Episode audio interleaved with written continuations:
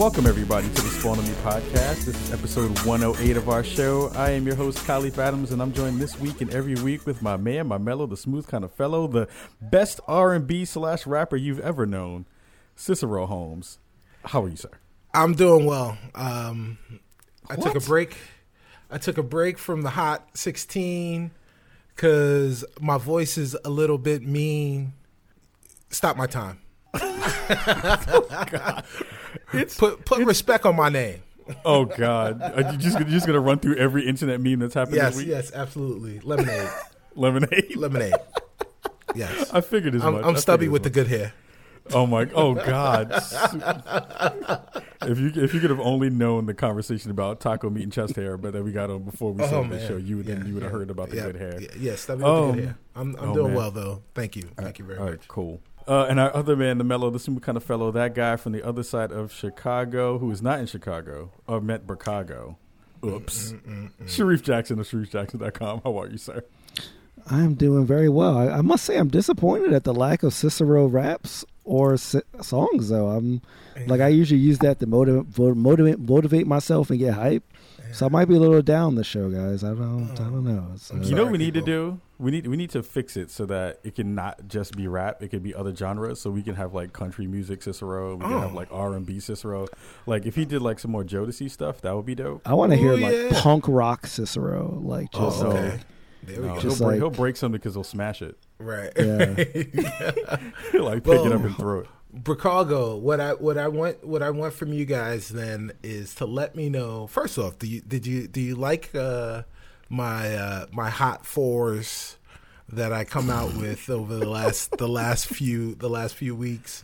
And uh, if if so, would you like me to continue, or would you like me to switch up the genre? Would you like me to freestyle in other genres? I'll just say that there's been a decline in the numbers since you started to rap. I just want to say that. that's great. I But just want to say that. but there will be an increase in numbers when we have great guests on the show Oh to yes. outweigh our horrible uh, rapping host, uh, Stubby Stan with the good hair. Yes. Um, Def- definitely true. Before before we jump into introducing our guest, I definitely want to say thank you to Grand Pooh Bear, that is true. who rocked with us last week.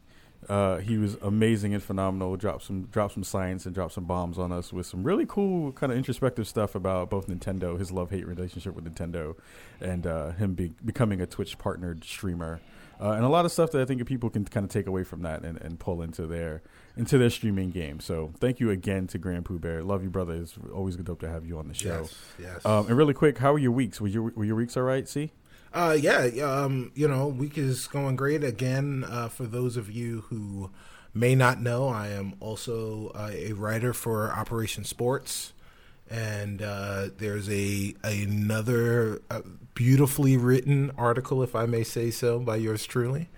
Um, that is up there. So uh, if you guys are sports fans, or if you're fans of, of Stan, you're stands for Stan, then uh, go go to Operation Sports. Go to operationsports.com and uh, check out what uh, your boy is is putting down because I'm putting down some hotness. Reef, how about you? Yeah, my my week has been pretty well, man. Like I I had one of those weeks where I didn't have a lot of meetings, so I could actually focus on work at my job. you know, so like I was like fairly productive. I got to listen to a ton of podcasts, so I'm actually almost caught up on most of the podcasts I listen to, which is pretty incredible. Um, you know, so I'm I, I have all of the knowledge and all of the, all of the podcasting in my brain right now. Wow. That's dope, dope, dope. I had a pretty good week. I am full of meat, and I'm trying to figure out how to not be full of meat because I went to Austin and had barbecue like two weeks ago, and then this week uh, I went to because it's my anniversary week. Uh, Oh, for my- yeah. from from my marriage. Yeah. Um, and uh, Congratulations. Yeah. thank you very much. Thank you very much. Uh, we went to one of those Brazilian spots where you flip the card. Yes. So you go on the red and green, the red and green side. So Yes. they Oh yeah. if they bring you just like skewers of meat, Yes. and then you sit there and gorge on it and lose your mind, and then Mhm. your colon hurts. Right. So it was it was one of those deals, and it was it was it was good though. It, was Yeah. very very good. Very Um, oh, before before we do move on, I will say that this past weekend, um, I went home, y'all. I went back to Roosevelt, Long Island. Oh, yeah. uh, this my first time back.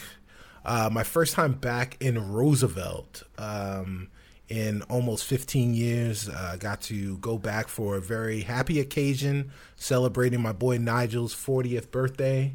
Uh, and uh, a lot of us flew in from out of town and surprised him for his birthday, and it was really, really dope.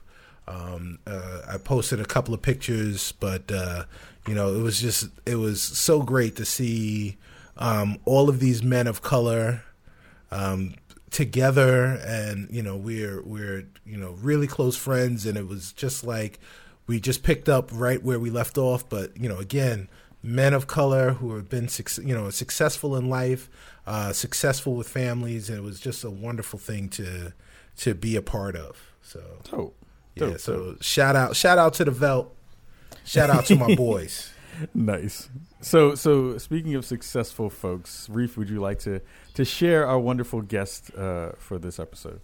Sure. So, like, we've had a number of like great guests over the past, you know, couple of years, really. Yeah. Um, but I'm really, really happy about the guests that we have today. Um, obviously, we are, you know, like a podcast of like two years. We've kind of stood on the shoulders of, you know, other great gaming podcasts.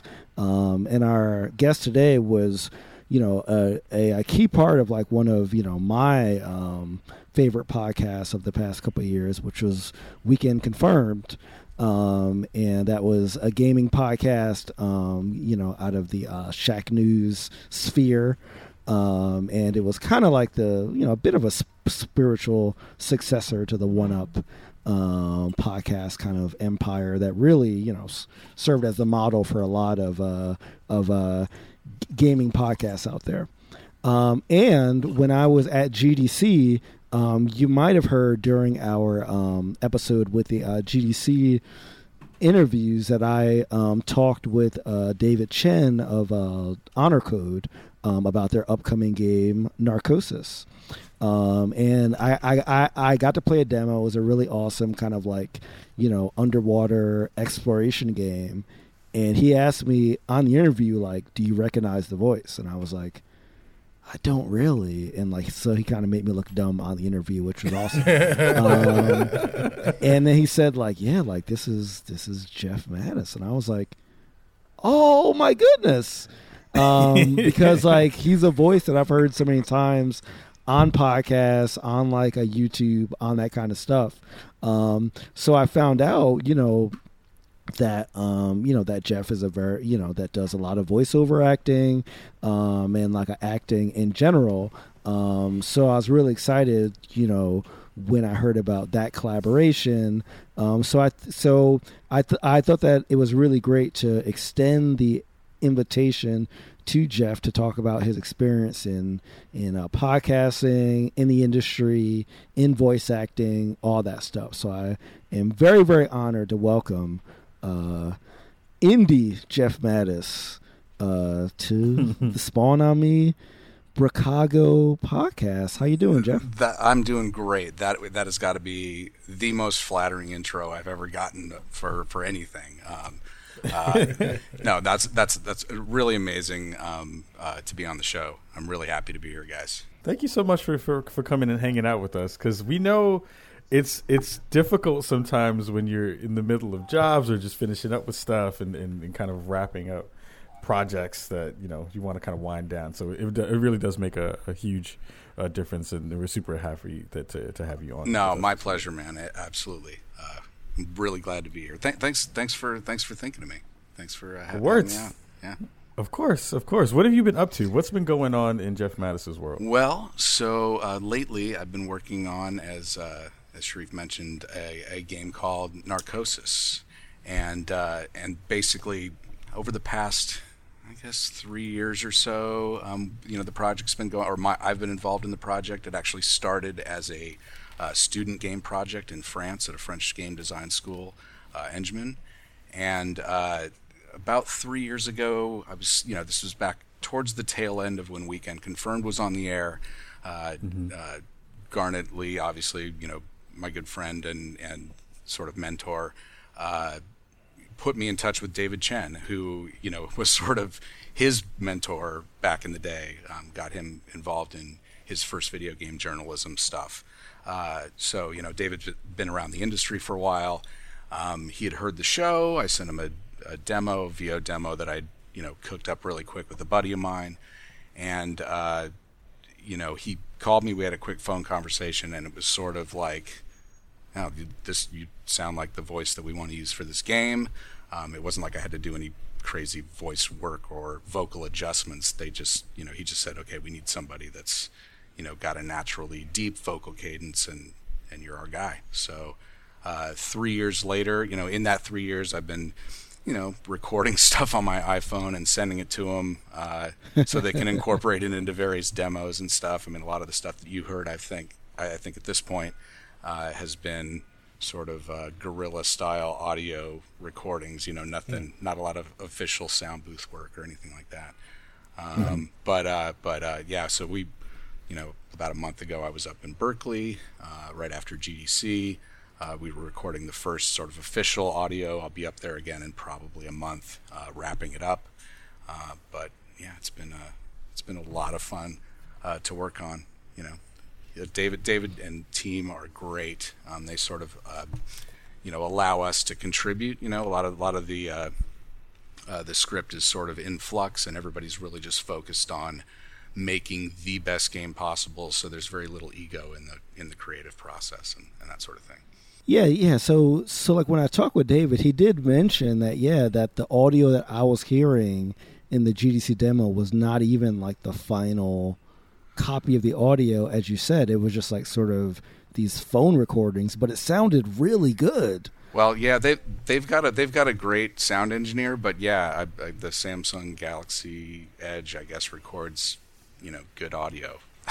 like Ooh, like it literally. I like that Samsung promo in there. Yeah, yeah, well, I mean, yeah, that's what I was using. I was sitting in my closet, you know, closing the door. I, I live near a freeway now, so it's a little challenging, but but uh, but you know, you do what you can. I might chop that out and send it to Samsung to get us to sponsor the show. That'd be awesome. right. Exactly. Um, there you go. Yeah, Thank so, you very much, some, Jeff. Some ad dollars. There you go. right. Yeah. So so so uh, one thing that David Chen did mention is that he mentioned that you have you know sort of your official sort of like voice acting clip I, I, guess um, I don't know what you call it, like the the demo reel or whatever. The demo yeah, reel. Yes. Yeah. Yep. Um, that like it has sort of all these different sort of voices and dialects that you're able to actually do that like you used to to uh, get jobs. So I was really curious: is there like sort of like a core voice that you would say is sort of like your, you know, like your top voice or dialect that you like to use? And are there are there any voices that you wish that you could do? Oh, that's an interesting question. Um, so, you know, I'm I'm to be perfectly honest, like I am. I have a lot of experience. Uh, you know, I've been acting most of my life, but nothing nothing that blossomed into a career. You know, nothing that was not a lot of fully published stuff, a lot of you know independent theater things and and stuff like that. Um, in terms of voiceover work, like it, my experience so far with it has been people are either looking for a you know your your natural voice or a very close variation or they're looking for some some completely crazy you know character work and you know, given my background and sort of why I'm drawn to voiceover work, I, I just I love doing character work. I think it's a really interesting challenge to uh, you know bring somebody to life who is you know you won't even necessarily get to see you know uh, you know traditional actor you get facial expressions and all that sort of stuff and unless you're in a David Cage game you're really not you know there's there's a certain there's a certain level of performance that you have to convey vocally that you you can get away with things in live performance that you you really have to be careful with in, in voiceover stuff. Um, so you know, in terms of things that I wish I could do, um, I mean, I guess I'm in, I'm interested in mimicry and all that sort of stuff. That's sort of when I was a kid. That's how I got into you know doing different dialects and impressions and things like that. So um, you know, there are always uh, you know celebrity impressions that I wish I could do that I can't do or that I really need to work on to perfect and things like that. So you know, I, I, can't I can't do a good Kevin Spacey or Harrison Ford at this point. But, but uh, you know, there's some. There's but some, everyone everyone's got a walk in. Oh, you don't have a walk in? No, you know everybody's got a walk in. Everybody. right. yes. I kind of I kind of wish that I, I would love to kind of peek behind the curtain and see what a David Cage read would look like because I feel like no matter where the setting would be, everyone would still just sound like they were French Canadians. It's like, wait a minute, like like this is set in this is set in Africa. Like, why does why does everyone still sound French Canadian? Well, he has a, he has a very special dialect coach that he uses for all of his games. So to get that awkward, like you know, they they like bring you bring you in. They're like, Jeff, can I hear your Jason, please? yeah, that, that's when you know. Jason. Do I have to press X? It's a Jason.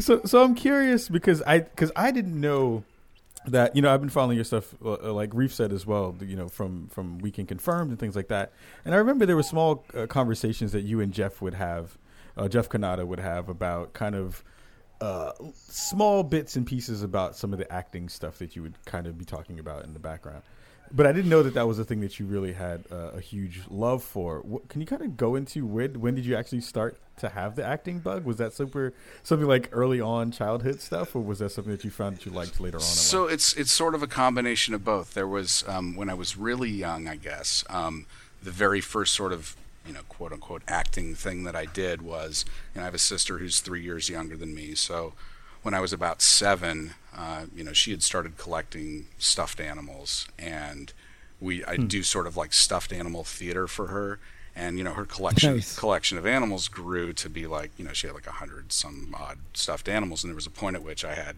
you know character voices and personalities for all these different you know characters. So that's probably the very beginning. Um, I did get into well, I guess there was a, there was a period of time in my you know adolescence where I was uh, listening to like a lot of Monty Python comedy tapes with friends, and we were mm, imitating those a lot. You know, that's where I probably learned how to do my first you know English accent or variation thereof. Um, right. And then uh, I guess I was in my first theater production in in sophomore year of high school. A sort of other uh, nerdy friend of mine sort of dared me to audition with him because he wanted to try something new, and I ended up getting a lead and was in several plays throughout the rest of my high school career. Went to UCLA to study theater, um, and I was in a bunch of shows there, on campus shows.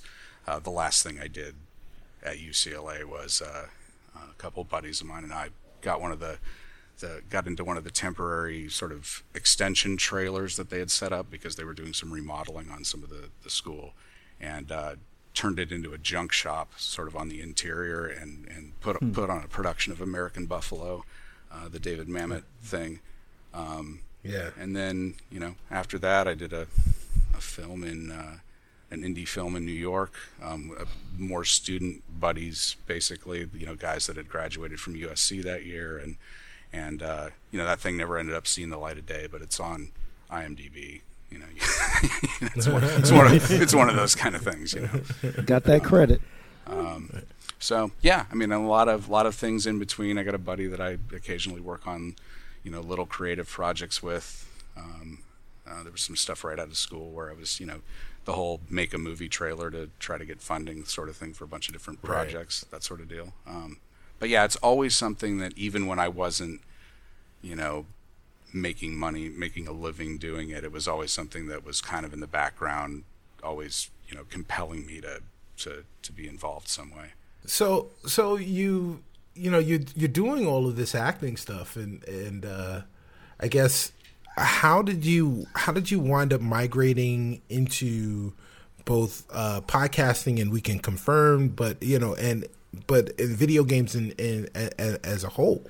Well, so how did that happen? So uh, podcasting was was you know I was at Shacknews and and or over at GameFly. GameFly purchased Shacknews, and then a few months after that, uh, they brought on uh, Garnet and uh, I think it, I think Andrew and Xav were both hired shortly thereafter too. So anyway, they were building a media arm of the company. Shacknews was part of that. Uh, shortly after Garnet's arrival, um, you know, he sort of was the impetus to to get that podcast back you know get get a podcast up and running.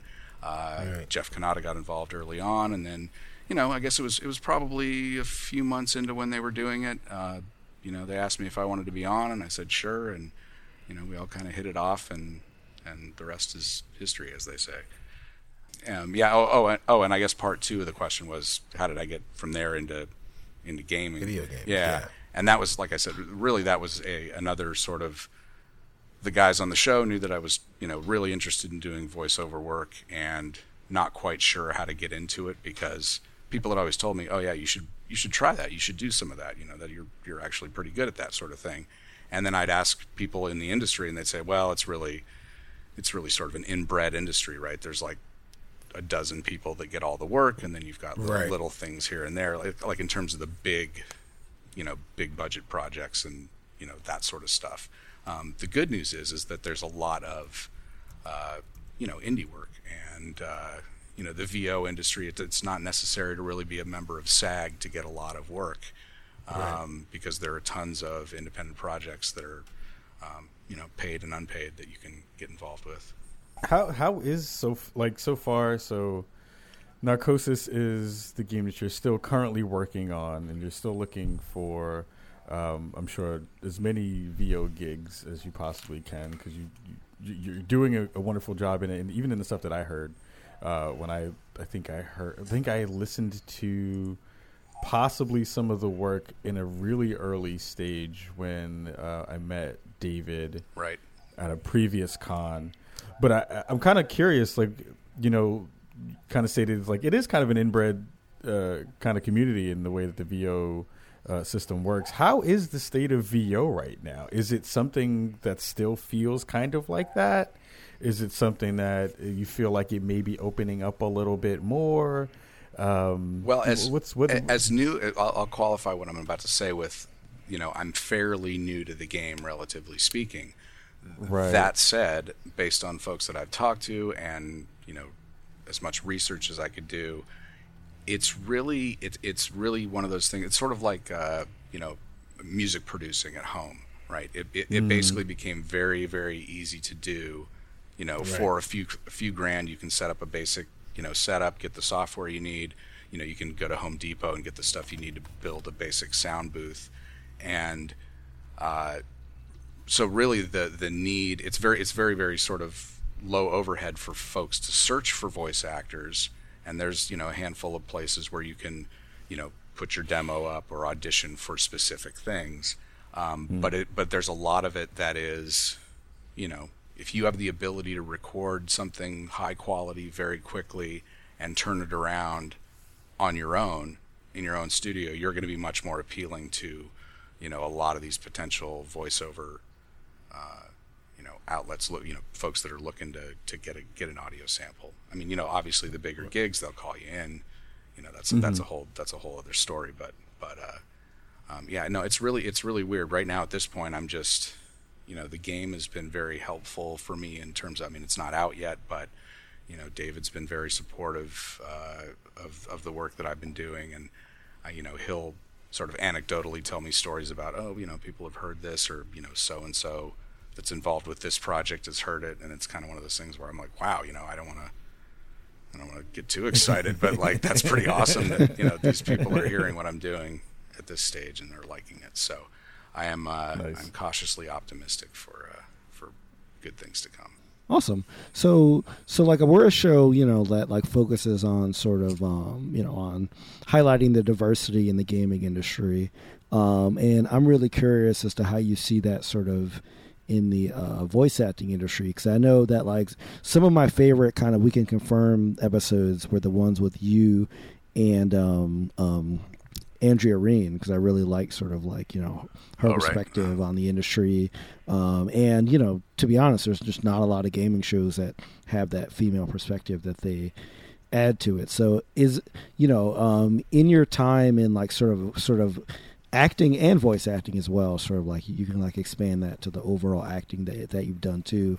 Um, do you see sort of like issues of um, of diversity? Is it something that you run into? Is it something that you've seen sort of in casting calls and like uh, things like that? Like, have you noticed sort of a difference between you know how maybe like men and women are treated, or like different you know um, races or anything like that? Well, in, it's- in I mean- your time in the acting sphere. No, that's a that's that's a really good question. Um, I mean, clearly, it's uh, you know, it's it's always something we have to to, to be aware of, and and it's it, things aren't. It's not a level playing field right now. Um, you know, it, things are getting better. There are definitely a lot more uh, you know strong roles for but it's sort of like hollywood right you look at hollywood and it's like yeah there's a handful of really great roles for females or great roles for for black actors or you know but but for the most part comparatively it's just not it's it's not a fair game right? It's not the, the quality of the roles i mean the, the quantity of the roles may be you know okay but the the quality of the roles i think there still has a lot of there's a lot of work to be done there.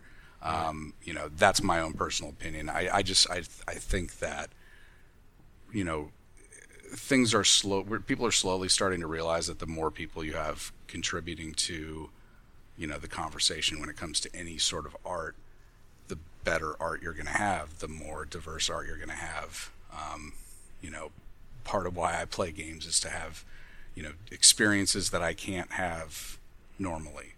Uh, you know or, or can't have as part of my day-to-day existence. And so you know i think I think diversity is an issue. I think that that, but it's you know it's something that will continue to improve. Like we'll continue to have more more diverse a more diverse makeup of both actors and uh, and projects. Um, it was kind of interesting. I was doing a little bit of research because because when when I saw the question, you guys, guys kind of gave me a little heads up. I was like, oh, that's a good question. Like, who are my favorite? Like, what are my favorite female, you know, voice performances of late? And I was sort of, I went through the list and I did some research and I was like, well, you know, you've got Jennifer Hale from Mass Effect and absolutely, and, you know, Courtney Draper was great from Bioshock and you know Ashley Johnson from The Last of Us and Ellen right. Mc, Ellen McLain from you know Portal and right. the narrator from mm-hmm. TF2 and Cissy Jones mm-hmm. was just mm-hmm. in Firewatch. She was great in that, yeah. and and you know I was looking at a lot of these roles and I'm like, you know, these are these are all, a lot of these are really strong vocal performances, but of all the ones that I you know sort of popped to mind, only a couple of them were protagonists. You know, mm, right. you know. I mean, there's some really strong. Like I think GLaDOS is a is an amazing, you know, role from from Portal. The the uh, yes. You know, just absolutely killer vocal performance there. Um, but again, not not a playable character. You know, um, right, right. And so, you know, certain things are, there are strong roles there. You know, I think ultimately though, um, you know, there's there's there's a ways to go before you know, I think everybody everybody's getting the games that they that they want and deserve to play. Jeff, I'm gonna go. Uh, I'm gonna uh, throw a curveball. Sure. I'm gonna call an audible Omaha, Omaha. All right, and, All right. and Omaha. Uh, you didn't scream Budweiser first, right? Right. and um, and ask you what was your first gaming love? What was the game that made you scream Darla? Oh man, um, that is that is a good question. I well, if I'm if I'm being honest, yeah, sure. Um, uh, no, no, no, no, no. I'm not gonna. Yeah, no, I'm not gonna lie. No, I'm just sorry. That, that, was another way of me to. Say, uh, that was a way for me to say I am thinking. I'm trying to, right. Yeah, to delay taking, my response. I'm taking some time. Yeah. Um, you know, I, well, so I have really, really strong memories of getting, uh, you know, my folks got my sister and I an NES the, the, nice. the year those came out, and you know Super Mario Brothers and and its you know sequels thereafter, and you know the right. very first Metal Gear game and things like that. So I you know I was hooked early on, I guess, but even before that, my dad was sort of like he had some buddies and they'd go out and fly. Uh, radio controlled airplanes or or string sure. or string controlled airplanes and he'd drag me along with them and and afterwards we'd always go get pizza and they'd have beer or whatever and there'd be an arcade in the in the pizza place you know mm-hmm. so I, you know I was playing a lot of Space Invaders and Asteroids and you know that's that's I, I mean yes. I grew up on the really cut my teeth on the really really early stuff um, and then you know uh, I would say you know the next sort of big gaming moment for me because I sort of I gamed a lot up until I went away to college and then sort of right. had a you know four year period where you know the gaming industry was sort of reinventing itself, and you know there were a handful of things I was playing, like the very first uh, uh, Warcraft, not you know sure. you know like mm, like right, like that sort right. that sort of stuff, and yeah, Ultima, and, yeah, yeah, yeah. So that so I was dabbling dabbling a little bit in that kind of stuff, and um, but yeah, I mean, I've I, it's it's always been in my DNA, sort of like it. I, it's it's sure. really I can't I can't really think back. I can think back in in terms of a lot of really strong, you know, gaming memories and the experiences that really impacted me the most. But um, you know, I think that the the experiences that that have impacted me the most are actually not ultimately those first gaming experiences, those formative ones. Mm-hmm. Um, mm-hmm. um, and a lot of that just has to do with well, I mean, I'm just really excited about the medium in general. I always have been about its potential, about its potential as a storytelling medium, and I think we're still really, really early in what yeah. in what we can accomplish in that regard. Mm-hmm. But um, you know, every year I get surprised a little bit. There's a handful of games out there that are just like, yes, okay, that's thank you for tapping into that, or you know, thanks for mm-hmm. thanks for pushing the envelope a little bit. Yeah. So so um, I actually speaking of games, actually, I did a little digging. I found uh, these uh, weekend confirmed question of the week videos that you guys used to post that I honestly didn't know about when I used to listen to the show. Um, and I saw that you had answered one question that was like, "What are your top five games?" Oh, uh, right. And the games that you listed were like Deus Ex, Half Life Two, Red Dead Redemption, System Shock, Skyrim, and San Andreas. Yep. And you mentioned that sort of like that you had a real preference for sort of like the open world, kind of like strong immersive narrative games. And this video was from a, a couple years ago. Um, so I was really curious as to, you know, there's been a lot of new sort of open world kind of narrative games, your GTA 5s, your Fallout 4s, and that kind of thing. So I was wondering if there's been any games in the last couple years that you would actually, you know, sort of put up in that pantheon, um, you know, uh, or like, or at least in the conversation for being like sort of like a top game.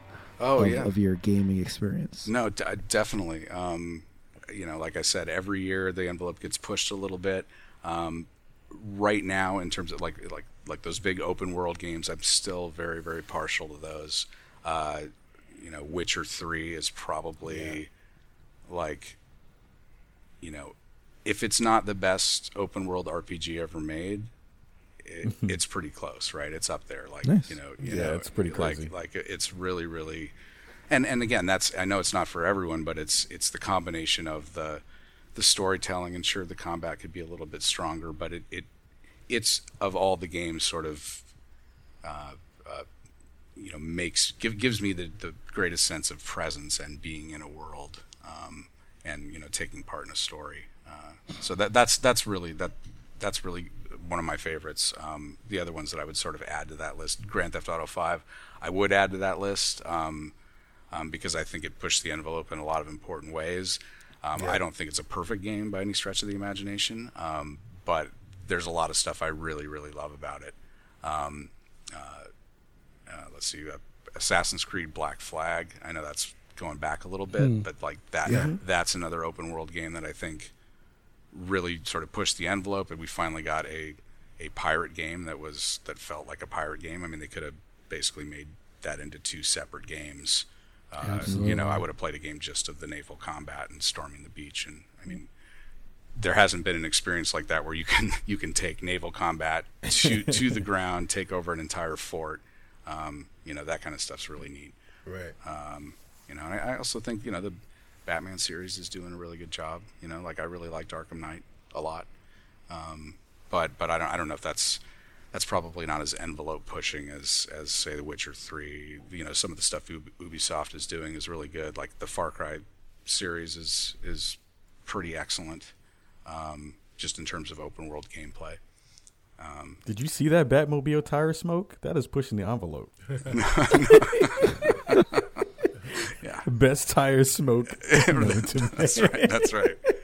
Um, uh, but like like coming up, I'm really really excited about like the three games that popped to mind were Mafia Three, No Man's mm. No Man's Sky, and Star Citizen, and I'm just I couldn't be more excited about those three games um, in terms of an open world angle. Let's let's let's dig into that a little bit. Uh, I'm I'm curious to, to, to know what are you thinking about those kind of games specifically because I know, I know we specifically, at least I was when we saw the reveal on Mafia Three, was super hyped to see the kind of two protagonists or the the main protagonist being a, a black dude was specifically exciting for me, Right. and then seeing that one kind of still of, of the black woman kind of with the with the dope fro chilling in the back, just like a part of the crew, was something that was specifically really cool for me. What what was the things that you saw in that in that game that kind of sparked your interest in it? Well, it's it's locale and character for me as well. You know, like I, I mm. was like, you know, I I love the Mafia series. You know, but we've had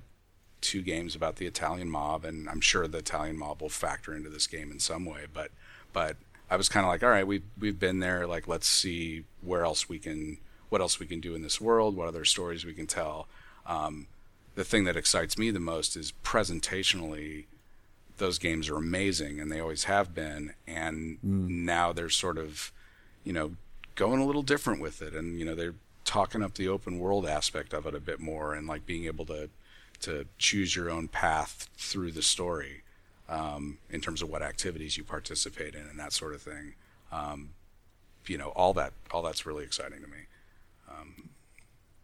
What about No Man's Sky? uh, No Man's Sky is either going going to be a game that I get lost for days in, or it'll be a game that I spend eight or ten hours in and go, "Wow, this thing is just too too big. What the hell am I doing? Like, I don't even know what to do." You know, it's like Minecraft in space, but not. And um, no, it looks it looks absolutely incredible, but I think the real challenge of a game like that, and, and you know, promoting it and selling it, and just getting people to understand it, is you kind of have to play it for a while to really, you know, get a handle on everything that it has to offer. And you know, I don't think anybody's really had a chance to do that yet.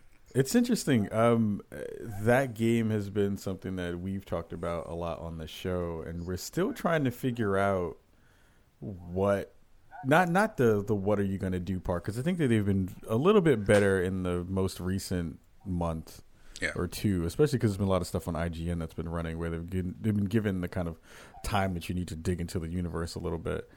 Um, I, I know that you're big on story, and I know that setting will be great because you're jumping around the universe basically. But do you think that there might be an a lore that will pull people into that game? I'm, I'm that's the one thing I'm curious about. I'm hearing small tidbits of stuff. They were talking about a new comic book that's happening or something to that effect.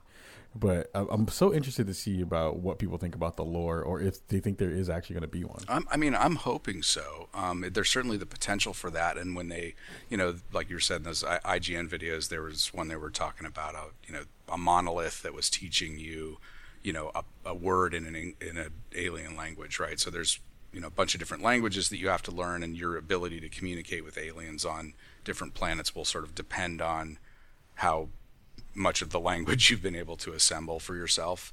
Um, you know, that sort of thing is really neat to me. Um, but uh, sorry, I'm, I think I might have lost the, the nugget of your question. What's No, just like if if the you know we we're still trying to figure out what this game is going to be, and if that lore is going to be something that you feel may be able to pull you in. If Oh, right, If right, it is yeah. actually if it is actually pretty good. Yeah, I mean, I get the sense that that regardless of how good the lore is in the story, that it's because of everything is so procedurally generated to a degree. I mean, I'm sure there's some stuff that they've planned to make this all, you know, be cohesive in terms of the entire universe. There's got to be some sort of systems in play or some way to progress or, you know, feel like you're accomplishing something.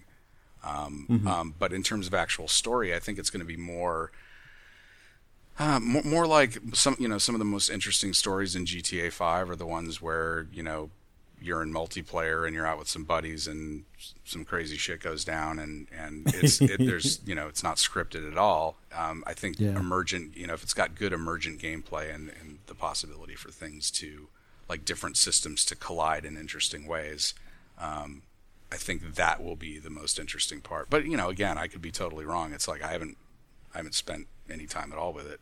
Um, you know, but um, that's just my sense. So we're gonna switch from uh, emergent gameplay to emergent name play. Ooh, Um, uh, you like what I did there? Yeah, that's um, you yeah, are a thank you.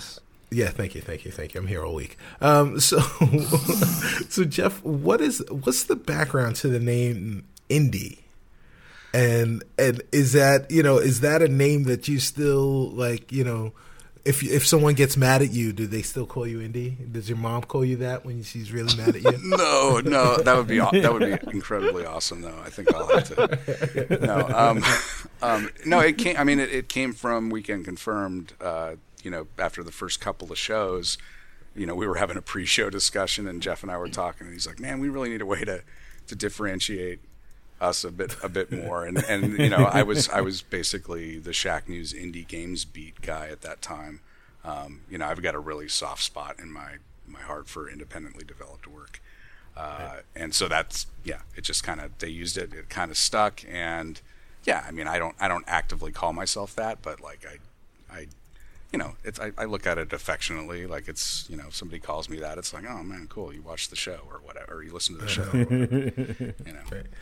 Um, uh, so uh, in I guess in that vein and and and kind of uh, piggybacking off of uh, the, the conversation that you were having about how how much you're enjoying stories and and the evolution of the story in the video games. Yep. Um, can you have there been games this year?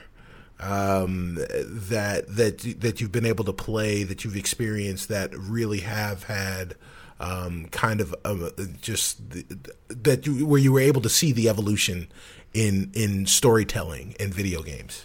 Yeah. So, um, and one of the one of the games I've already talked about, um, Witcher Three, I think is, and the re- one of the reasons I, I think it's the gold standard for RPG storytelling is because of those decisions that you make in the game, and they're gray moral decisions, and you don't know how they're going to play out. And Right. and some of them, they sort of you you know you make that decision, and then 20 hours later you figure out what the result of that decision is. And Right, I think and I think it's absolutely genius to do that structurally with a lot of your major plot points because as a player, you know, we we're used to like, oh, I chose the bad option, like, you know, let me reload, or or I didn't want to do that, let me. Re-. But you know, you're 20 hours in afterwards, you kind of learn to live with your decisions and realize that you know the game. What the game teaches you is there really is no, you know, there's sometimes there really is no right choice. It's just about what you project onto the world. You know, it's it's Right, what right. so, th- so I think that's that's really neat. Um, something else uh, on the on the other end of the spectrum that I think is really pushed, uh, or, or did some interesting stuff with game narrative is uh, is Firewatch.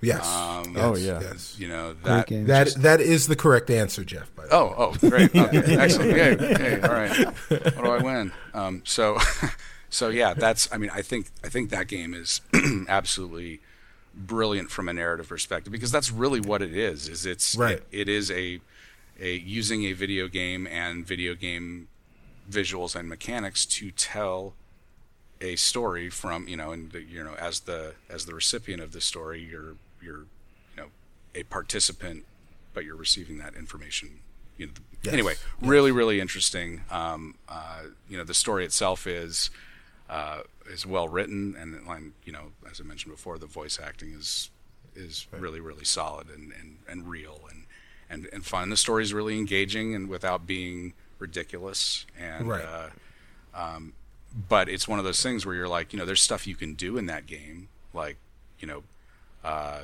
traditional video gamey stuff. Like you can, if you see litter on the ground, you can go pick that up, and Right. and and it's it's it's telling to me because I knew I wasn't. In a sense, I knew I wasn't getting any traditional video game reward for doing that, but I- Right. I, felt I still felt compelled to do it because I was very much into the world and into the characters and what would this character do and that sort of thing. So, so I think that's that's pretty a a pretty pretty great example of, of narrative sort of carrying the experience. Yeah, and and the other thing um, th- that's important to mention about Firewatch is that all of those events are voiced. So you know, right, if right. you if you go and you pick up some random litter, um, your character Henry will say something about that, and and there there will be a conversation um, that that transpires as a result of you picking up the litter or a stray bottle or or you know turning off a radio or stealing the radio, um, and you know and these are conversations that you don't have to have. You know, people will play the game and, and they'll go through the entire experience and there will be, you know, pages and pages of dialogue that they potentially would have missed as a result of just not doing certain things. Yeah, no, it's it's it's great, and it's and it, again, it, it pushes the narrative to the forefront as almost like a reward. Like those are the collectibles you're getting. Is you know, I want to hear more of the story. I want these two characters to interact some more, um, which is which is great. I mean, that's that's really amazing, and I think that's that's what a lot of games should should strive for. I mean, you know, so much of games narrative is still, you know, sort of a, a an afterthought, and you can kind of kind of tell. And when it when it when it does get used, and when it is the focus, um, you can do some pretty amazing things. Absolutely, absolutely. Um, I, I, the question I wanted to ask was, you know, we've seen a pretty big shift in the the kind of naming and the kind of way that folks have been looking at indie titles in general. Yep. I think it's been changing a lot since the times, even in the past, you know, five years that we've seen it. A lot, a lot of big publishers and developers have kind of been using that title to describe the projects that they've been making. Um, but it also has seemed like there's been this really weird blurring of the lines where, you know, a bigger company like an Activision sometimes will put out the smaller title from another side development team and put that as an indie title. Do you think that the, the kind of terminology that we've been using has been becoming a little bit obsolete? Do you feel like the word indie still has the same meaning like it like it did a couple years ago? Well, I mean, yeah, you know, you're right. You, definitely have a point to to a certain degree. If there's something that resonates, that's catchy, and that, that is descriptive, and it's it's you know basically created a market for for indie independent games.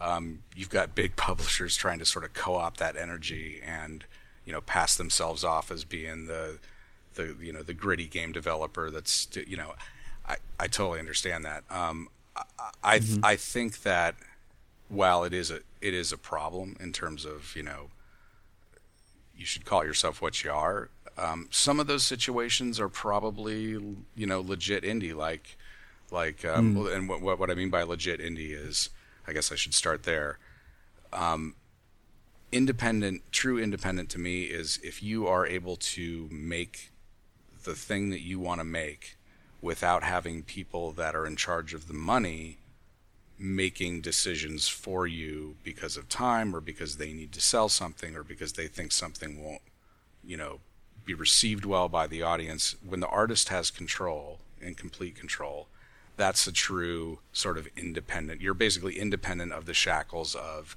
the financial system as it were you know like the the basically the the publishers and the people that are taking a piece of the pie, the people that aren't really doing much on the creative side, right?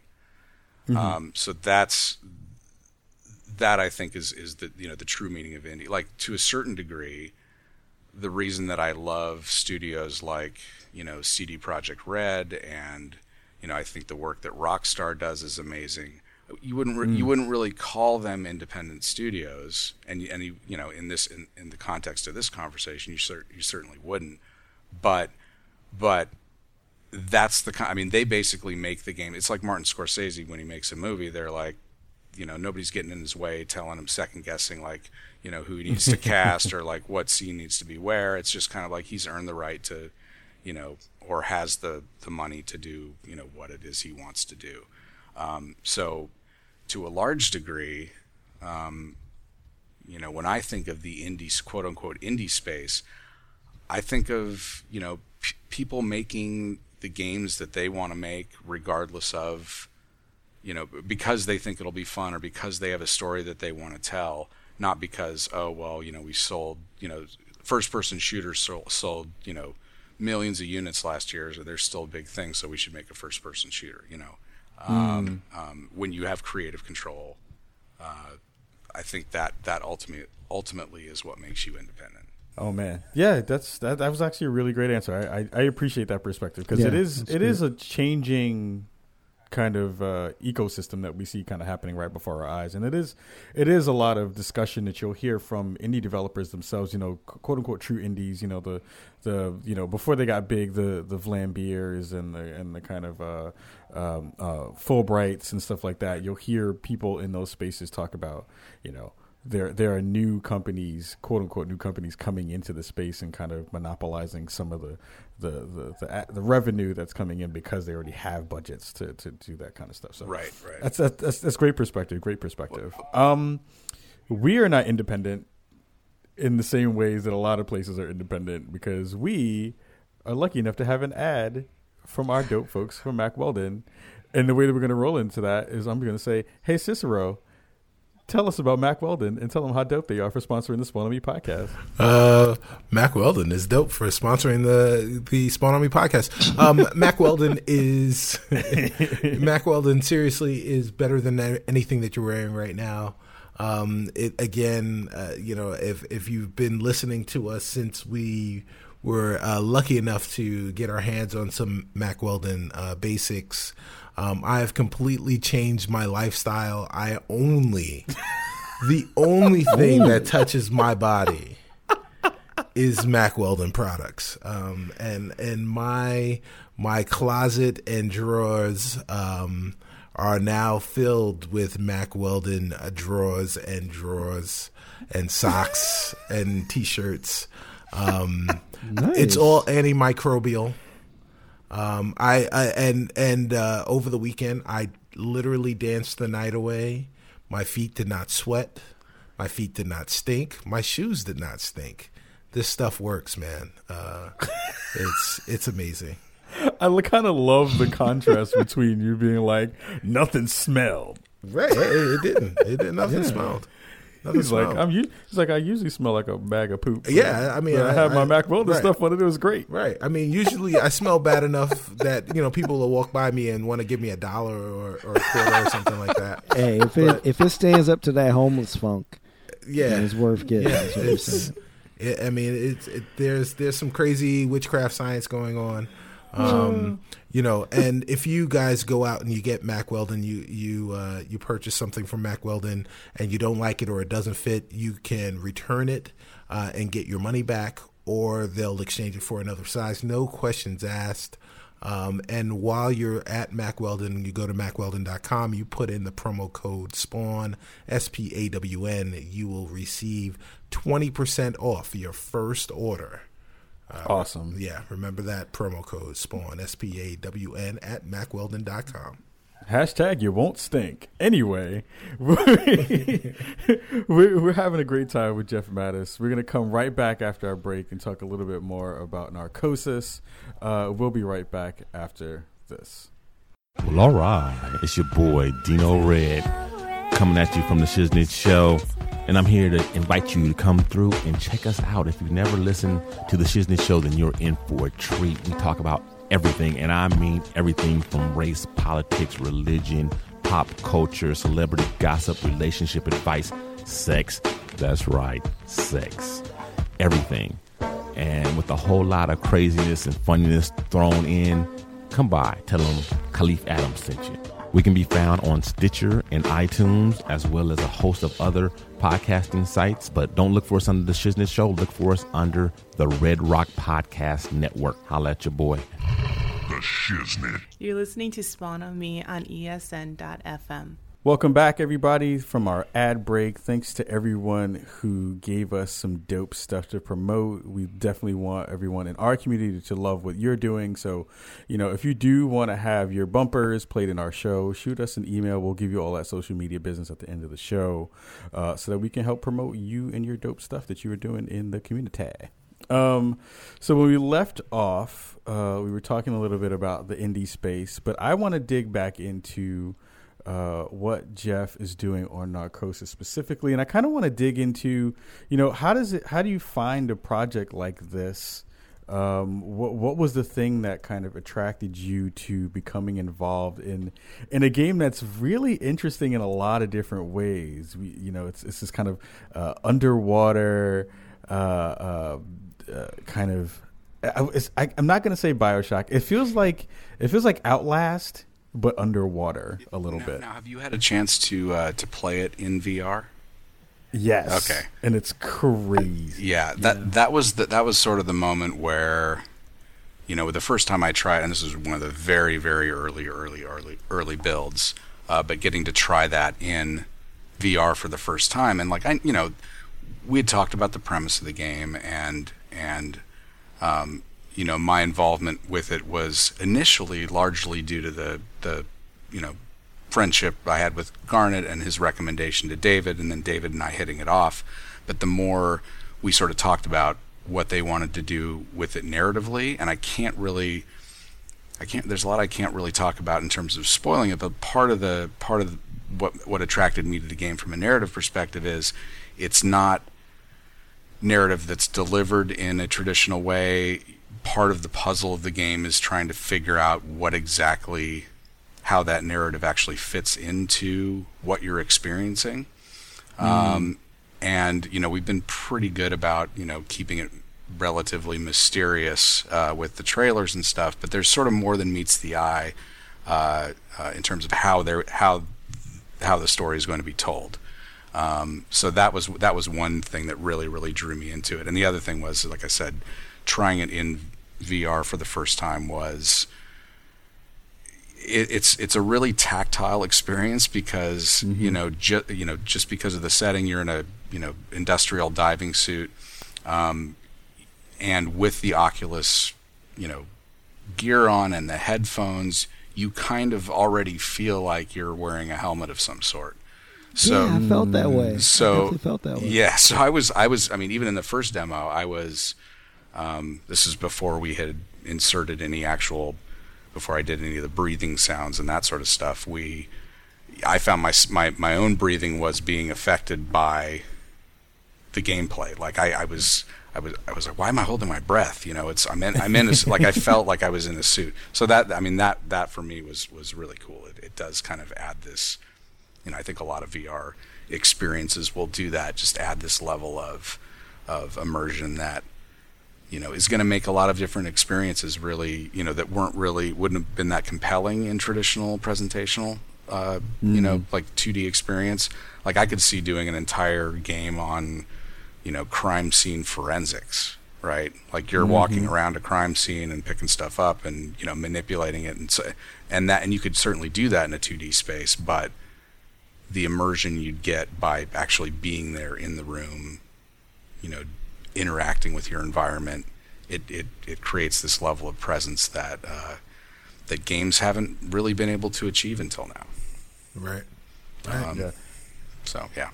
Is it something where because this is a thing I've always wondered is you know when folks are doing mocap sessions and things like that you're getting art you're getting direction from off screen sure. from a director or somewhere in the room when you're doing VO for stuff like this, I know there's also direction for things like this, but I also know that you know how do you, how do you role play a, a character like this when you're going through these kind of very uh, tight, submerged, uh, like you said, in a in a suit uh, that's like trying to figure his way through this through this, this this pathway through this building or through this this through this environment. Is there anything that you had to do specifically to kind of get into the role to to kind of know how to how to act that out in a really cool uh, cool way? Yeah, well, I mean, David and I talked a lot about. Uh, the character and, and, really sort of developed who he was over the first sort of year and a half of working together. Um, mm. And and really, the guy is. I mean, so his you know his vocal cadence is very, uh, or his vocal tone is very similar to mine, but his cadence is very. He's an engineer. Um, he's very introverted, and he, you know, he, he he tends to pause a lot, you know, and think about what he says before he says it, and and so right. it, so it creates this sort of heaviness to the character that that you know I don't naturally. I tend to, you know, when I get off on a on a riff or something, I'll you know talk relatively fast. This guy's very measured speech and very you know is very and it's part of the reason why he was able to you know survive this experience uh, was just being sort of uh, you know when confronted with tragedy and danger and just insane circumstances. Uh, he's the kind of guy where he can fall back on his training and fall back on his uh, uh, knowledge of the situation and sort of not panic he's a little bit more detached, I guess. So, yeah, I mean, we did a bunch of character work there. We the the recording session that we did uh, up in Berkeley uh, right after GDC. Um, they actually it was the end of the second day recording, and uh, David uh, cooked up a handful of uh, you know improv scenarios for for me, things to things to sort of riff on, and uh, you know we did about half a dozen of those, and apparently, and I haven't had a chance to really go go over much of that stuff, but I guess that was received very well. So they're you know we're we're tweaking the script and trying to figure out you know where the best placement for these bits of VO are going to be, and you know it's really it's coming along. It's a it's a very organic process though, and and I guess I guess that's one of the other things that really attracted me to working with these guys is that you know they just the ultimate goal is to make a really cool immersive experience that's you know unique and original and and fun, uh, and uh, and it's really you know egos and standard industry BS. That's all sort of like nobody has time for it. It's just we're all focused on making a, a, a really good product. So. Great. So, so um, I know you said that you know you're obviously limited in like what you can say in terms of the spoilers, but is is there anything about the game after you get involved with it that surprised you, or that like was something about getting into the mode of this character, you know, that you didn't sort of expect, kind of going in after you read the initial s- script? Yes, uh, no, absolutely. That's a great question because the the sort of initial impression was that okay, maybe this is sort of a, you know, uh, you know, it's like a gritty survivalist type. You know, it's more of a traditional sort of what a stereotype you would think in your mind of like a, you know, it's badass undersea guy. You know, and so he's gonna he's gonna be like Clint Eastwood. You know, and Underwater. and yeah, and this and and you know, basically as the script is developed, and you know, a lot of this stuff was already you know part of the core idea before I even joined the project, but um, it has it has this sort of undercurrent to it that you know without spoiling our game, um, you know, I, and I won't talk about you know, I mean it's it's been out for a while, but you look at you look at something like The Last of Us, right? And and the the most interesting part of that game narratively to me is the subtle sort of implications that they make toward you know as the story's coming to a conclusion about human nature and about what decisions we're willing to make and how far we're willing to go and what we're willing to sacrifice um, for the ones we love and that sort of thing and so there is a it's not thematically like that but what we're doing is is hopefully going to to you know cause some player introspection uh, about some you know some difficult issues, namely you know what would you do in this sort of you know lose lose situation? You know what would you? How far would you go to survive? Um, you know when is when is it too much? When is you know? And so anyway, the, the things that it's saying about human nature, I think, are pretty interesting as well. So there's it's not you know you aren't going to get down there and it's not going to be the abyss you're not going to run into aliens and stuff like that you know you know this is not this is not that game but um S- So it's not going to be like underwater, like Call of Duty. yeah right no exactly exactly yeah the bullet the bullet physics get all janky when you get down under. I mean, we've already had like Call of Duty in space, where you're shooting actual astronauts with guns in space. right So it's yeah so it's not out of the question. No, it's not. No, uh, uh, yeah, no, that's that's not where we're going with this. Uh, look, you know, I don't, I don't have any problem with, you know, I, I, I went through a huge phase mainly because that's all there, all there was at the time. But I played my fair share of shooter after shooter. You know, I, Oh, sure. I you know, I played Counter Strike competitively back when I was in college and that sort of stuff. And it's, it's, there's definitely something to be said for said for that stuff. But, but uh, you know, we're we're trying to do something a little. Uh, a little more thinky, a little more uh, intense. Uh, Nice. So, Back of the box quote right there. yeah, yeah, a little more thinky. Thank you. A little more thinking. So, so before we jump into our breakdown section, uh, a breakdown segment, I should say, uh, I would love to know, as another curveball question, Sure. I'm going to hit you with with a a, a good one. Um, we've seen celebrities kind of jump into the VO game, and it's and I don't know if I would say that it's turned out amazingly well. Kiefer Sutherland. um, but I, I'm kind of curious if there was any role that is currently, and this is not like to throw anybody else under the bus and be like, I'm taking your job. But it's like there are some iconic figures who have kind of been in the gaming space now. Uh, you know, you'll have like a Nathan Drake or something like that. Right. Is there any of those characters, a, a, a solid snake, that you would say I would really like to take my chance and, and, and, and, and jump into that role and see what I could bring to it that, that, that hasn't been brought to before? Oh, abs- I mean, absolutely. There are, you know, there are a ton of roles that, I mean, and part part of it, it you know, it's sort of a double edged sort of a question because part of the mm-hmm. reason that these roles are so attractive is because, you know, the people that have performed them before traditionally have, have done a, an amazing job, and you you know take some, take on a role like that because you think you can, you know, add something to it or offer a fresh interpretation.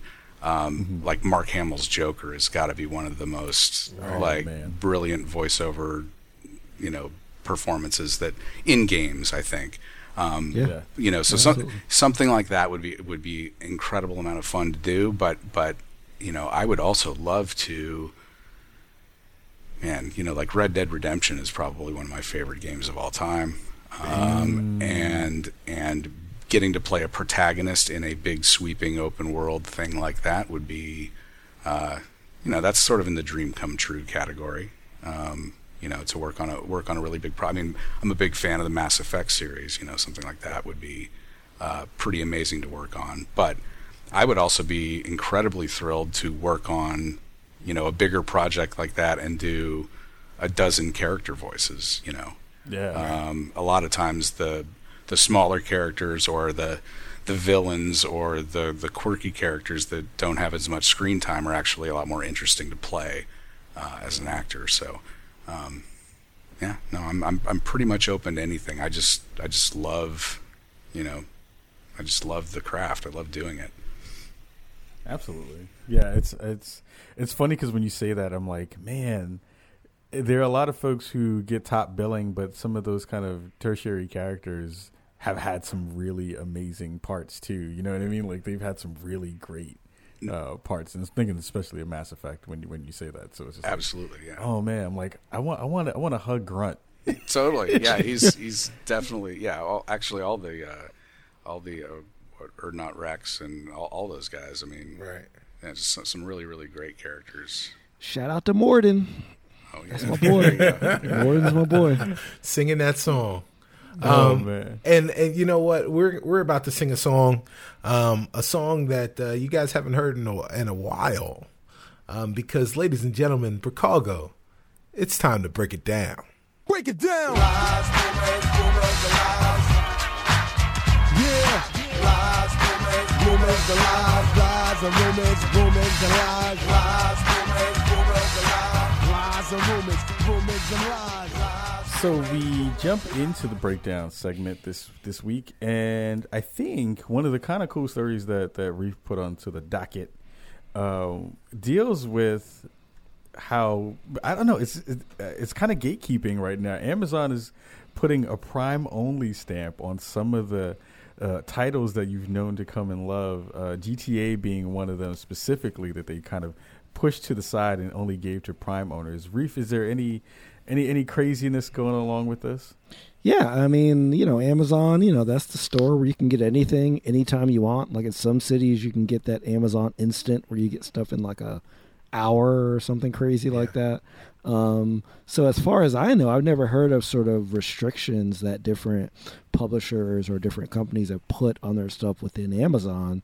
But yeah, this story is saying is that in it it it like kind of started in the UK where like people noticed that they couldn't buy copies of sort of major games like Grand Theft Auto 5, Far Cry Primal, Assassin's Creed Syndicate, Battlefield Hardline, and Rainbow Six Siege.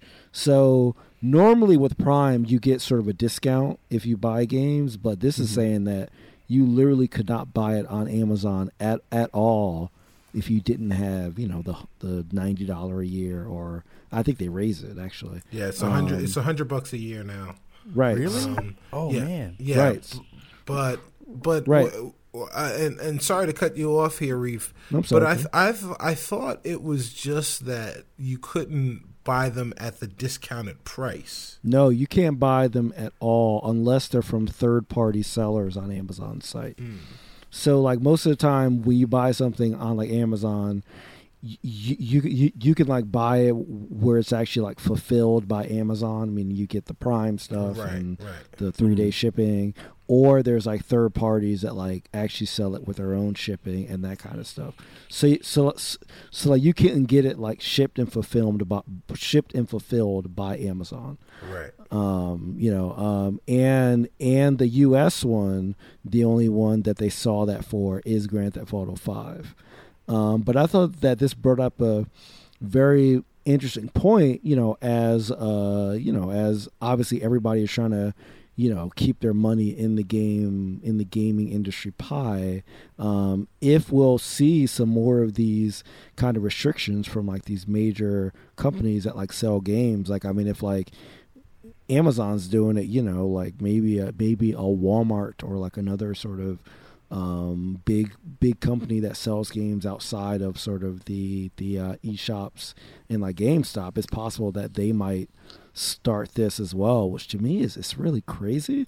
But the fact that it's happened, you know, um, you know, and, and and I think they verified with Amazon that this is not like an error, like it is like a sort of planned thing.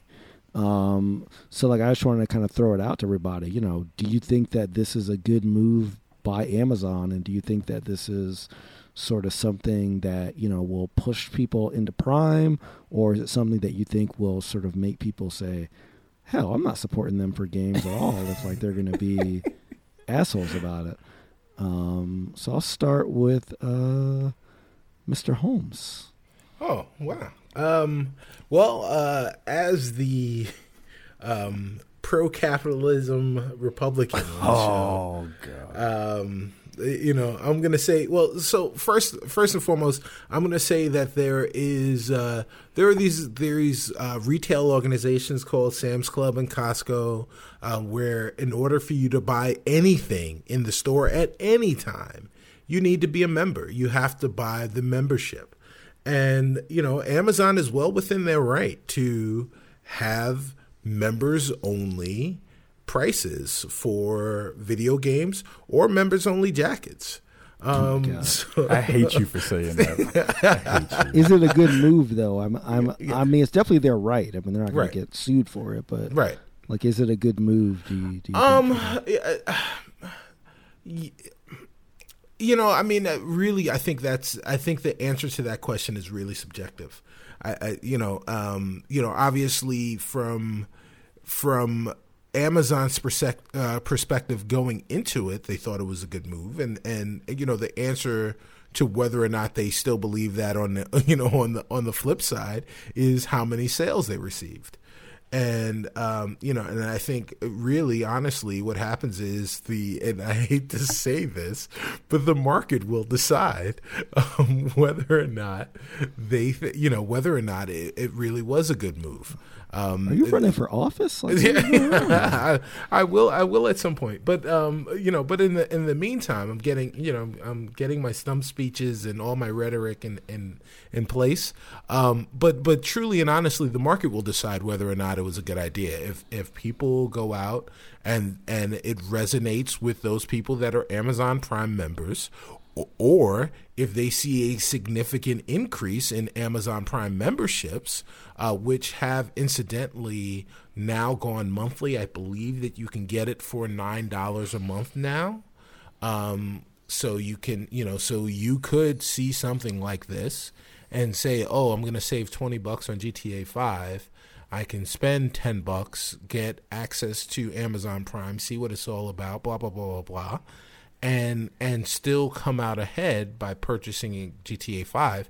If if Amazon is seeing an uptick in membership and subscriptions as a result of doing this, then then of you know obviously they're going to continue to do it, but if people are actively staying away or they're actively going to the third party sellers and not using the Amazon Prime, uh, you know, uh, resellers or or uh, you know whatever those things are called, then I'm a wordsmith, guys. Um, then the, you know, then obviously they're, they're not going to continue doing it. Um, but yeah, you know, I say go for it. I, I say go for it. That you you know, Amazon Prime membership, I pay it every year. Uh, this is my first year paying for it, uh, paying a hundred bucks for it. Um, you know, I say fuck it. I I bought it, and uh, you know, I think it's great. And uh, you know, I want to have something besides movies and music and and a couple of free books to say, oh yeah, this is this is worth worth my money.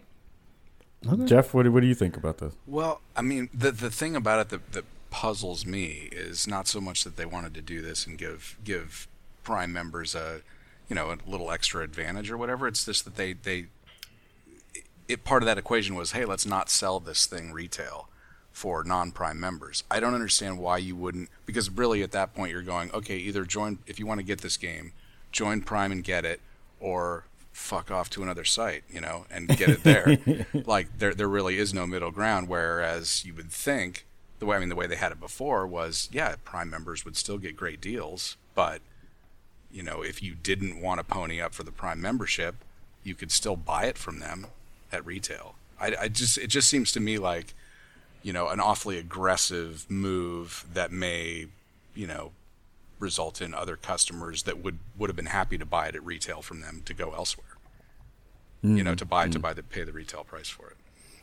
Yeah, I think I think this is one of those things where we see Amazon kind of trying something and putting it out live, and then you know, like C was saying, you know, before he went all Ronald Reagan on me, uh, try you know try to see exactly what the market will say about it, and and and we'll see. I I wonder. It, it feels like another version of the get your pre-order, but get the cool stuff spread spread out between like seven sure. different retailers. And this feels like another semi version of that without getting the cool trinket.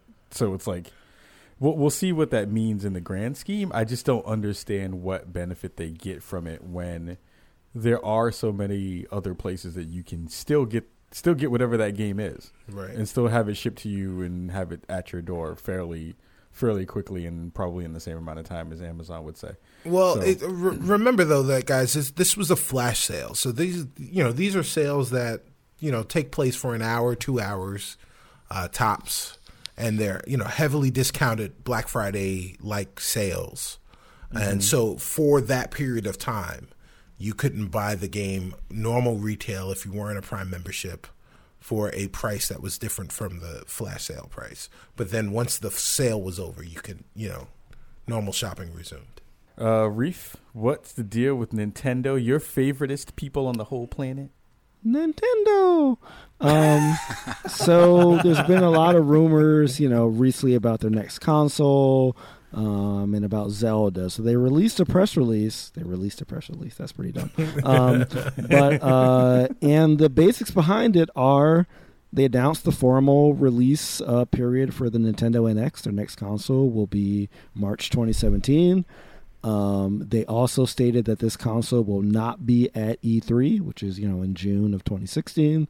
Um, and they said that the only uh, playable game that they will have on the floor at E3 is Zelda, but only the Wii U version, um, because they because their final announcement was that Zelda will be released for both the Wii U and the NX in March, like in a similar manner that Twilight Princess was both a GameCube and Wii U.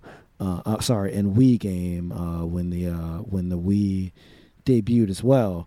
Um, you know, so there's been, you know, a lot of uh, opinion on this. I want to sort of go around the board to see if you guys think that these are good moves by Nintendo or, you know, or or if you think that, you know, that it's lacking and uh, you know, and that it's harmful. Um, so this time I'll I'll start with Kyle this time. What what do you what do you think? As a person who believes that the Wii U should be called the Why Me, and I believe that they should mix the NX, I feel like this is.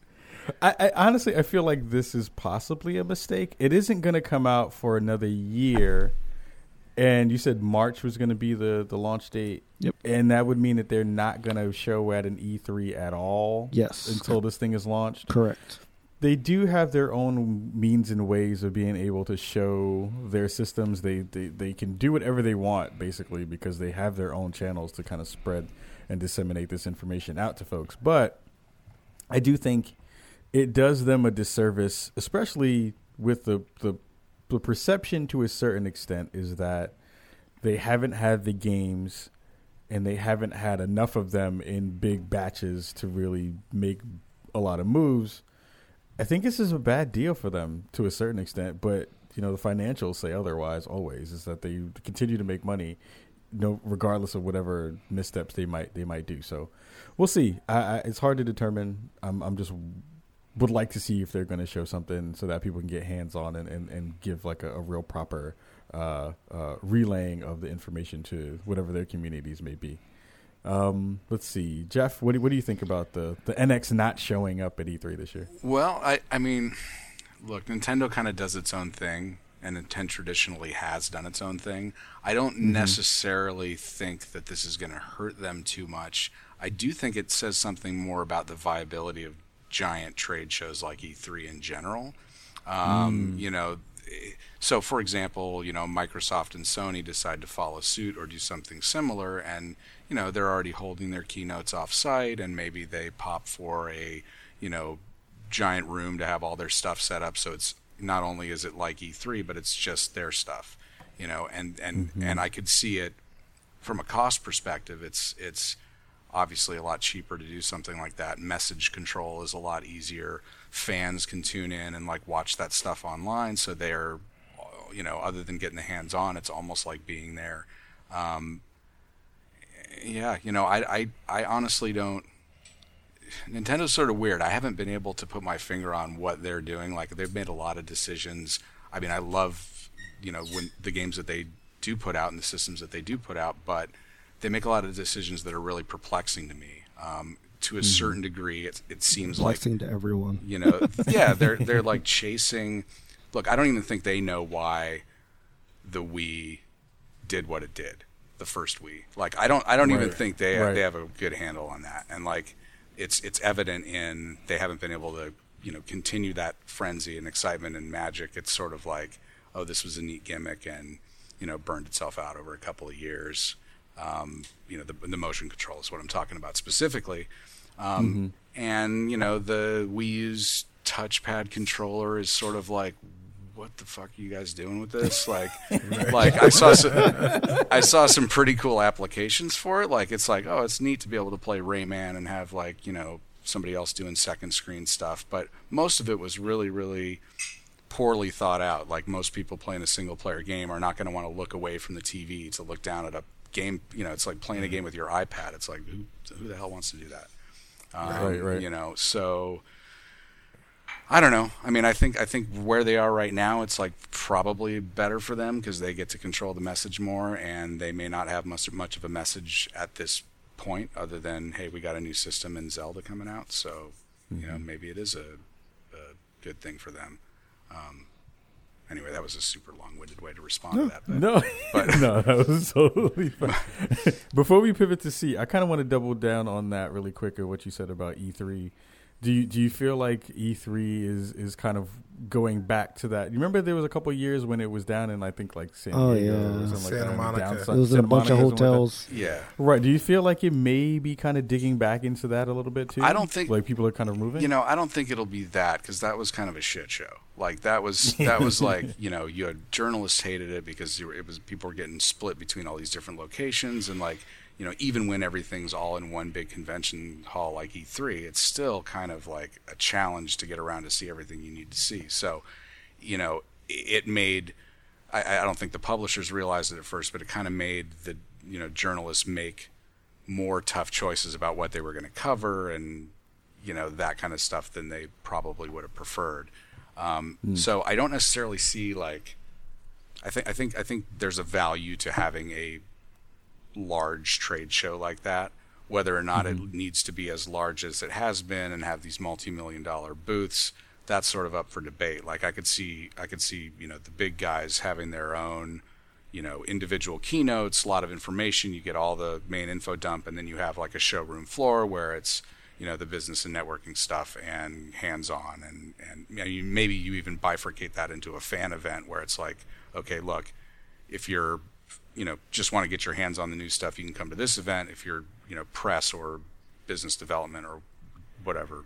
Go go to this go to this event. I don't know what the right situation the solution is but right now it seems like you know there people are trying to figure out how to spend less money and still get you know the same or better exposure better coverage. See, what do, what do you think about the Nintendo nixing its uh its appearance at E E3? Mixing its NX there. I, I, I see what you Mm, did I there, like even though that. you didn't see it. That's pretty Um, good, guy. Yeah, that was pretty good. Unintentional uh, wordplay. Unintentional So, so um, I, what I think is uh, about this is, you know, first off, I think people are going to want to see Zelda because they care about Zelda, but they don't care about the Wii U. And I think people are going to see, you know, check out Zelda and just wait for the NX version of Zelda. But what I really think is interesting is basically Nintendo coming out and saying uh, that they don't really care that the American audience is going to be able to see the NX console uh, in person prior to it being released. Um, because there won't be a another conference where they can actually show it domestically um, prior to its release. You know, you've got PAX Prime, but they're not going to show it at PAX Prime. Right. Um, and you know, and, uh to be quite honest, I mean that's really the last American show Yeah. um, before before you know uh, you know maybe maybe CES, but you know video games are you know video that would games aren't be at C- right? Yeah, They go video games aren't at. CES, and and if there was a console manufacturer at CES, the last one would be Nintendo. Um, so uh, you know maybe we'll see something at the Game Awards, but the Game Awards isn't a forum really where you know even the the press that's there is going to have a real a very real opportunity to have a hands on with it um, to to kind of see what it is and parse it out. Um, so you'll have to go to either. I'm I'm sure it'll be at TGS. Um, you know, I'm not too sure about Gamescom, but you know, but again, my point is that it won't be here in America. We'll we'll, be able to see it. Um, so that's that's really weird to me. Reef, uh, let me let me ping you really quick before you give a, a, a big a big answer. I'm kind of curious because I know that you care a lot about the. I'm just right. I paused you on that. Hold on. Big answer. A big answer. Um, I know because I know you. I know you of most people on this show really care about the well-being of Nintendo kind of doing well. And do you feel like this is a sign that they may be a little bit scared about uh, about showing off their new hardware? I mean, I do a little bit. Um, I think that you know, obviously, they've been sort of critically attacked a lot. Um, I would say in the gaming press, while their games usually rate fairly well, I feel like a lot of the hardware and the business decisions have not. Um, So what I worry about is for a console that's releasing in 11 months, I feel like it should be ready enough that they could at the very least put together a 15 minute demo with a you know with a console behind a you know glass door or whatever and just have people play that. Like that's what mm-hmm. worries me. If this was coming out in late 2017 i'd be fine with them skipping Right. e3 but it does make me think that they're going to go up to the last minute trying to shore this thing out and that does not give me confidence now, one thing that would change this is one thing I have liked that Nintendo has done um, that other companies have not done is that they've made a lot of their demos that they've shown at conferences available via Best Buy. Um, So for the last couple years, like you can play sort of the E3 demos and like a, and like the, and like that that that kind of stuff early. So I was thinking, yo, what if they have like NXs in Best Buy? that you can play. I mean, like you like you never know. Like I really, you know, because I am sort of sad on the fact that they aren't showing this at E3. But at the same time, I'm really excited with the fact that with the new leadership under Nintendo and like a lot of this was started by like Iwata, but the fact that they they have a mobile sh- strategy now, they have money coming in from the amiibos. They're sort of taking more risks with their licenses. They have the Universal theme Mhm. park thing. They they have like a Pokemon Tekken mashup game that's out now. Mhm. Um, they already had like the Hyrule kind of Dynasty Warriors thing. So like they look like they're taking more risks than they have in the past. So I'm hoping that that extends to this console, but I still think it should have been at E3. I think they should have had something, even if it's just, as I said, a five ten minute self guided demo that just shows some freaking volumetric lighting on a wall or or something. You know, What I what I Um, really want is them to actually take you up on your on your idea and have the NX behind a piece of glass, but fuck with people and it'll just be frosted. yeah, yeah, and no one would know what it would look like. They Yeah. would just see the silhouette behind the piece of glass. yeah. I'm saying if it comes out in March 2017, they should be able to put together a fucking tech demo with just the guts of the system, throw it in a freaking ugly ass rectangular box. I don't want to. I don't want to see a tub full of rubber duckies anymore. um, I, I really, I really, honestly do think that the hardware is all but finished. Right, But the It's gotta but be. the but the reason that we're not seeing anything at E3 is because the software isn't. Mm. You know, we they don't have a lineup. So just have a tech demo. I'm, I'm saying they don't need like full out games. but they and But, they, but did they can't. did They, can't have. the- they can't have a tech demo. But they did that with the. It wasn't a real demo, but they showed the kind of mock-up of what Zelda was supposed to Right. look like on a new system, and I don't know why. What, and I, that makes me really think that you're right. See, is like you know they maybe just don't have that version up up yet. So. right. I, I I just. I just think. I think Zelda is ready-ish. You know, maybe Right. 60, 65 percent. Um, and but I I think it's the rest of the lineup that they you know that they want to be able to when they finally do show this console that they're going to be able to say not only do are you going to get Zelda because everybody knows that you're going to get Zelda, but they're, you're also going to be able to get these four, these other Yeah. four uh, Nintendo franchise, you know, N- Nintendo franchisee uh, characters in these other games at launch. Last last word, Reef. Yeah, I mean, I, I mean, I do worry a little bit about Zelda because I hope that they've been developing this natively for the NX this whole time, and Mhm. that's why they haven't showed a lot of footage.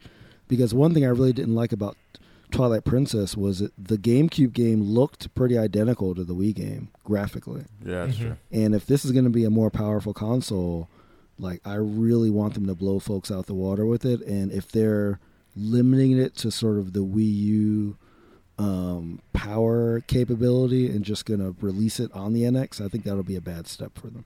Oh man, yeah. It's it's we we we will be chasing this down once we have more more uh, info on it and definitely sharing that. Uh, I wish I'm hoping that they do something at E3 because we'll be there and hopefully we'll see what the deal is with that. Um, Mirror's Edge Catalyst, the beta was out this past week, um, and I know that Reef got a chance to play some of that. Oh, we oh we skipped Star Fox. My bad. You're right. You're right about that. We should definitely dig into some Star Fox. Well, what are your thoughts on that? Um, so Star Fox has gotten pretty, I would say, mediocre to bad reviews. Um, a lot of it is because you know it has really heavy gamepad integration, um, and I think that at this point in the Wii U cycle, like if something doesn't sort of immediately catch with people, um, I don't think they're going to give it much of a chance. Like we saw kind of a similar thing with uh, Splatoon, um, where you know it defaults to the motion controls, and I remember the early reviews for it. A lot of people, uh, uh, uh, a lot of people were like, "This game sucks." Um, and eventually, after sort of like the word of mouth came out, you know, I think a lot of people kind of came around, and it ended up being you know a pretty well rated game. I think. Mhm. Um, and but I think for Star Fox, I think people are just you know, you know, like uh, Polygon infam- infamously didn't even review it. Like Arthur Gies was like, "Yo, I, I just couldn't get through it, so I'm not not going to give it a score." Um, That's but- kind of amazing. but I will say that it took me, I would say, a good hour to get used to the controls, which I think is asking a lot from somebody that's not already invested in the franchise. So I think that this is a game that I understand the ratings because it does take a while. I will say, for me personally, once it clicked, it's a really good game. Interesting. Um, it's a, and and the reason why I think it's a really good game is because it sort of takes that sort of arcadey shooter feel of you know the Star Fox slash Afterburner slash that era of like games, Right. and it throws in some more tactics because there's sort of different vehicles that you can transform into. So it kind of feels a little bit like um, the recent Transformers games of the past few years, where Right. you're are constantly pretty good. switching between forms. Um, you know, and like you, you, you can like basically take on challenges any way that you want. But that stuff doesn't really come into play until number one, you've gotten used to the controls, and number two, after you've gotten through maybe half of the game. So it really, I feel like they did a bad thing by not putting a lot of that stuff up front and making the controls a little more accessible. Um, you know, be, because I really think it's a strong game if you're into that kind of sort of on rails, arcadey kind of like get the most points kind of game. Because obviously, it's not going to have a deep story. It's Star Fox. You're saving the world from an evil monkey. The end. you know? Citizen Kane of flying Yeah. simulators. Yeah, but Well, but, but but but but I really have enjoyed it. Like I'm still playing it. You know, um, I beat the game once. I'm going back through it again. There's a lot of unlockables. Um, there's a lot of like hidden planets and like uh, things like that. Um, and I'm just really enjoying like the tactical part of it. Um, you know, um, but I can understand how if if you don't have a current attachment to it and like you're not willing to sort of say, hey, I'm gonna spend an hour getting used to controls of a game that controls really weird. Um, it's not, you know, it, it's just not accessible to a lot of people. Jeff, Jeff, had you had a chance to mess around with with Star Fox yet? I haven't, no. Um, you know, but I, I mean, just just in general, like, like I, I don't know. I, I, I guess the bottom line is several years ago, as I realized that while I did do enjoy a lot of Nintendo's stuff still, that I'm not their target audience, and they don't, and they don't. More, moreover, they're like, I don't care. You know, like I don't care. I don't care. Right. You know, I, I don't care. We're we're doing fine, and and that's totally cool. Um, so uh, I guess that's a rather negative way of saying I No, haven't, no, I haven't, no. uh, Nope. I don't. I don't think it's negative at all. I mean, I think that you know, like Nintendo's position right now is very niche, and I just hope their business model realizes that, and they don't plan themselves for these Wii type numbers, which I feel like they did with the Wii U, which really damaged it. Right. Like they need to understand that hey, focus on profit. Don't focus on trying to sell crazy amounts. Just focus on making money and deal with smaller numbers of sales and smaller numbers of stuff and keep it moving, you know? Well, if they're focusing on profit um, in in that way while they're making games, that means that their the production on those games will be lower. If you're saying to simultaneously focus on profits and not focus on the number of, of game sales. No, no, no, no. I don't I don't think so. I think that their quality will always be high, but I think that they got very spoiled by the Wii sales and the profit they made during the Wii era was just ridiculous. Sure. So I think that they were looking for ridiculous profit. Okay. Um, whereas in the you know SNES, N64, and GameCube era, they were profiting very very well, but the Wii was just on like just a just Right. money dropping out the sky kind of level, you know. Yeah, well, I think that I think most of that was on console sales and not not so much on on the sales of most of the games. There were some games that obviously did ridiculously well. A lot of those also went well uh, for the Wii U. Um, but I, I, I just want I just want to say something about Star Fox really quickly that that uh, Jeff kind of brought up that the there is a this gamepad integration where you actually are using the gamepad and playing the game on the television at the same time that I think a lot of people are having difficulty with. Yep. Yeah, and yeah, I, I mean, like the game is designed that the gamepad is essential to it. Um, what I found is that you really don't have to look at the gamepad at all because there's a button that lets you switch the main sc- to basically alt- flip the screens. Um, Oh, okay. So Okay. like so like you still have to use the gyroscope of the gamepad for motion controls for like Right. part of it. Um but you know, it but they don't make that that clear in the game. Right? So it's something Okay. that, that that I kind of read on a forum basically. You know. Right. Got it. Okay. Um so yeah, I mean it's it's a good game but it's I completely understand why people will not want to waste the time to really you know, learn how to do it. Well, speaking of a game that I really want to be good, I want Mirror's Edge Catalyst to be good. And there was a beta that came out. I, I kind of jumped the gun a little bit. Um, and I know you got a chance to play some of that Reef. I know I got a chance to play the really early version, the alpha stuff back at, uh, um, I think it was PSX or something to that effect. Um, but what were, what were your thoughts about uh, the beta? I absolutely loved it. Yes. Did you really?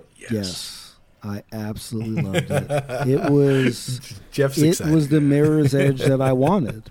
Meaning That's that like you know, it's I wouldn't call it an open world game, but you feel a lot of freedom in terms of where you can go.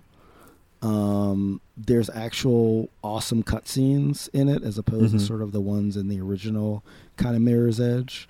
Um, you know, it moves really, really fast, and it if you don't keep up your, your momentum, like you'll fall to the ground, and like you feel it, like it hurts Mm-hmm. you know so like they really do kind of i feel like punish you for not sort of like if you're falling from a high point pressing the button that braces your fall and makes you kind of roll and like that mm-hmm. kind of thing. So it incentivizes you to make sure that you're keep, keep keeping up with that. And i also like that at least in this demo there are enemies that are kind of boilerplate you know just guys with like nightsticks like hey oh stop or whatever. But Your, like your VO work is amazing. yes. I, I know. Hey, I I taught Jeff all he knows. Um, you know, I'm still learning. yeah. But the key thing I like that they handle that is you don't have to fight them. There are some that you do have to when they're showing you sort of the tutorial, like this is how you kick someone in the face. But once you get past that, you can, if you're good enough, you can parkour past entire sections. Nice. W- which is like one thing that frustrates me about games like uh, Rise of the Tomb Raider or like even Deus Ex, where like I'm like, I could sneak past this whole part, but this door won't open until I kill everyone. Right. right. You know, um, so I so so yeah. I mean, th- there's a point where you get outside and you sort of get this cool view of like the cityscape. It looks really nice. Um, I'm totally amped for this game. Jeff, I know I know you sounded like you, you had some time with us. Yeah, no, I'm I'm really really excited too. Um, the well, you know, I mean, it's been in development for a while, right? And we know that they've taken fan feedback to heart, and that you know the whole you know half measures about gunplay that they were trying in the first game, or you know they're really really reducing, you know, or eliminating that altogether. I don't know. I- think it's gone from the game, right? You don't actually get to to you know grab and shoot weapons at people, do you? No, yeah, you no, no, you're not doing that. No faith gun toting this time around. So I'm a huge fan of, of, of that just in general because it's a game that didn't need that. Um, and there really aren't. I guess Dying Light does it does okay parkour as well, but but you know I like that style of gameplay. It's really when when done well, it's very very uh, very fun.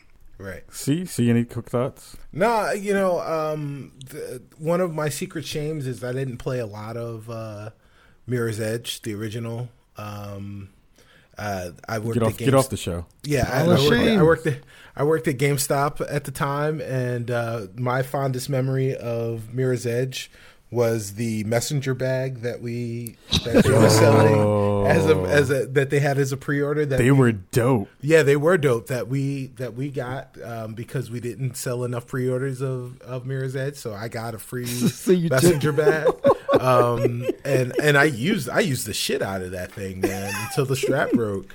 But it, I mean, it, but it was like it lasted a lot longer than those than those games did. Um, so so uh, yeah, but I, you know, I'm really excited for Mirror's Edge. Um, what I'm excited, what I'm most excited for is the inevitable VR version of Mirror's Edge. Mm. Yeah, there you go. Yeah, That would That's going to cause cool. so many accidents. yeah, yeah. Yes. So many hospital Yeah, visits I'm, for that. I'm, I'm waiting for the hardcore Henry version of, of Nice. Mirror's Edge. I just hope I can like put my Oc- Oculus on and just run out of my apartment. you know, I, I just need like a long enough cord. And I'll just run down the hallway oh, and start running on the wall. Oh, They're gonna swear they're gonna they're gonna swear you're Martin Lawrence. You're gonna be running out sweating in the middle of the street with some sweatpants on the ground somewhere.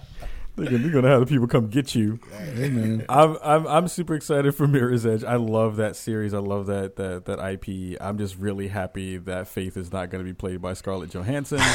Nice. Oh, and and I'm excited uh, for the rest of that game to come out because what I did play at the in the alpha was super dope.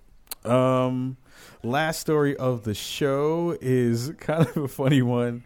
Uh, the folks from ESL, uh, they are one of the bigger uh, esports leagues, has banned YouPorn's esports team because they are people who promote porn. Right.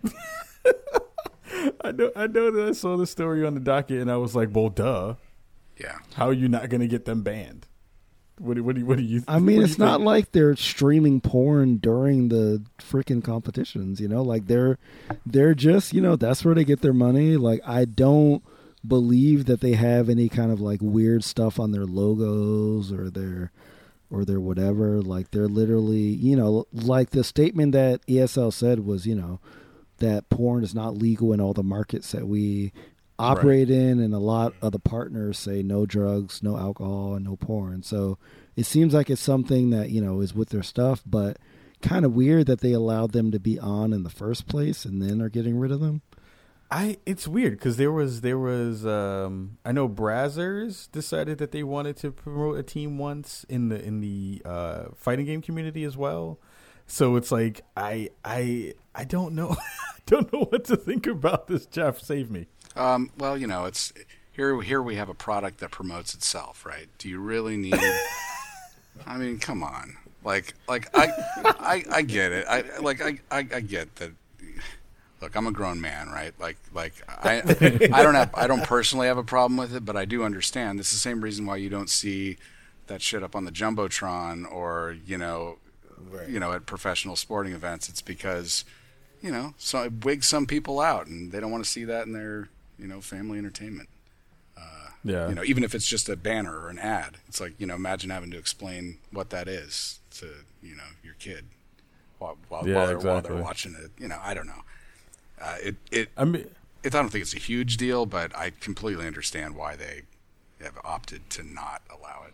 I mean, as, as well as you know, Cicero really wanting to see the VR version of uh, Mirror's Edge. I'm sure he's really waiting to see the VR version of YouPorn and their team being played. I'm just joking. Now, That was, you, that you know what? a joke. Yeah, that was yeah. a joke that fell flat. Yeah, it did. It did. Um, yeah, it was. It was horrible. Um, there's a porn joke in there somewhere. Um, I tried really hard to get Yeah, there. but you know what? What I think would have worked. Um, E- ESL they shut them down because this YouPorn. However, if it were RedTube, everything would have been fine. I think it's the porn name that really shut them down. So RedTube Interesting. had had RedTube gone in there and done it, then that would have that would have made all the difference. It's the I wa- it's the better of the sites anyway. I wonder It's- though. at least so I heard. I mean, yes, like nice, nice, nice way to clean that up. Yeah, Uh, and and to kind of to kind of piggyback off of what it, what Jeff said about the like how do you how do you how do you share that with the children? Uh, it's it's interesting because there are so many other vices that go along with advertising that people don't really think of. Right. But it is the kind of squeamishness that, that we have here in America, and I'm sure. Ah, yeah, fucking puritanical bullshit. Um, you know, again, the Republican here saves the day. I'm gonna say, you know, Claritin and Viagra could sponsor a team, right. but but RedTube or YouPorn can't, um, which is which is just you know unbelievable bullshit. So you know, I mean, the, the thing is, which would have been the greatest irony of ironies is if they got rid of the YouPorn uh, sponsorship and picked up the Viagra one instead, or Cialis, um, which you know, I mean, which is is completely likely to happen. Oh man, that's a whole nother esport, right? in it. Ah, I now wanna that see was a a bat- good I want to see a tournament of all porn companies personally. Right. awesome. oh god, in VR. Anyway, oh my goodness, we're about to get up out of here. Jeff, thank you so so much for for hanging out with us. I'm so happy we finally got a chance to to have you on the show and come hang out with us. No, man, week. it's been a blast, and, and thanks to all you guys. Uh, you've been great, and I uh, have me on any time. Maybe I'll come back when uh, once the game's out. Yes, please. We would love that. That would be really really dope. Absolutely. Um, before we get up out of here and see gives the social media business, I wanted to make a quick announcement. Um, I am starting a new project uh, that is based around the No Man's Sky universe. Uh, it is called allourskies.com, and it'll be something that will kind of hopefully bring the community together in a, in a cool way through content uh, curation, where folks will be able to submit uh, videos and screenshots to the site, and then we'll kind of catalog that stuff, tag it up for you, so that you can kind of dig through it and, and share your discoveries with with everyone else. We know that the kind of crux of that game is that for as big and, and, and expansive as the universe has been, you may not be able to see everybody else's stuff unless you're checking out everybody's streams and everybody's content that they're going to be making on YouTube and everywhere else.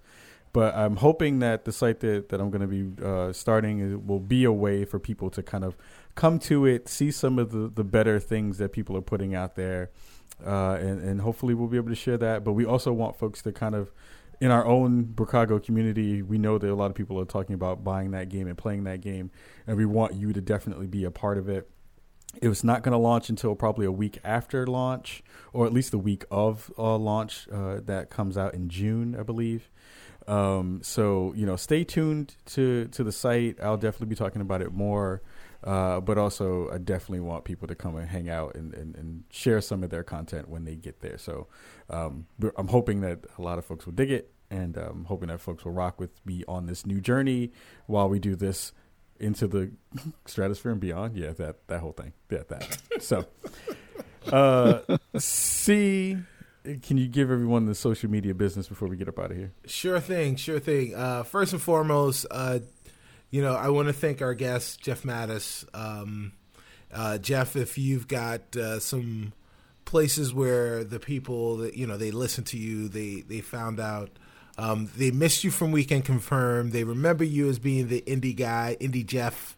Um, they want to talk to you today. How can they do that? Uh, probably the best way is uh, at Jeff Mattas on Twitter. Um, but uh, Narcosis has a, uh Facebook page and a Twitter page as well. So if you want to follow Nice. the game, if you're really interested, uh, we're posting cool stuff up there. I'm, I'm helping them out with a little bit of social media mumbo Nice, jumbo as well. So yeah. There you go. All right, and uh, for us, uh, before I get started, of course, want to thank our great sponsor, Mack Weldon. Remember, you guys can go to mackweldon.com and put in the promo code SPAWN, S P A W N, to get 20% off all of your basics. Uh, trust me, do it. It's worth it. You you won't regret it, and you'll thank me for it. Um, while you're on the internet and you're uh, subscribing to or following Jeff Mattas on Twitter and you're following the Narcosis game on Twitter, uh, you can go to our Twitter page at Spawn on Me and you can find all of our information there. Uh, we're all there. Find us there if you want to follow our personal accounts. Uh, go to our website, spawnon.me, where you can find this episode and all of our past episodes and uh, check out what's going on. If you want to be part of the conversation, you can talk to us on Twitter or you can send us an email at spawnonmepodcast at gmail.com or you can send us a voicemail at speakpipe.com slash spawn on me. Um, if you're checking out the show for the very first time, you're going to iTunes, you're going to uh, Google Play now, you're going to NPR One, um, you're going to player.fm, uh, you go to those places, you make sure you subscribe, you make sure you rate, and you make sure you review us because that really helps us out. And um, after you're done doing that, if you've got any money left over, um, or the money that you save from using Mack Weldon, you can uh, contribute to our Patreon, patreon.com slash spawn on me. Word, word, and more word. Um, thank you to everyone. Again, thank you, Jeff, for rocking out with us. Thank you to everyone for listening at home. Uh, and we will see you all next week on the Spawn Beat podcast. Until then, we will say peace. Peace. Peace.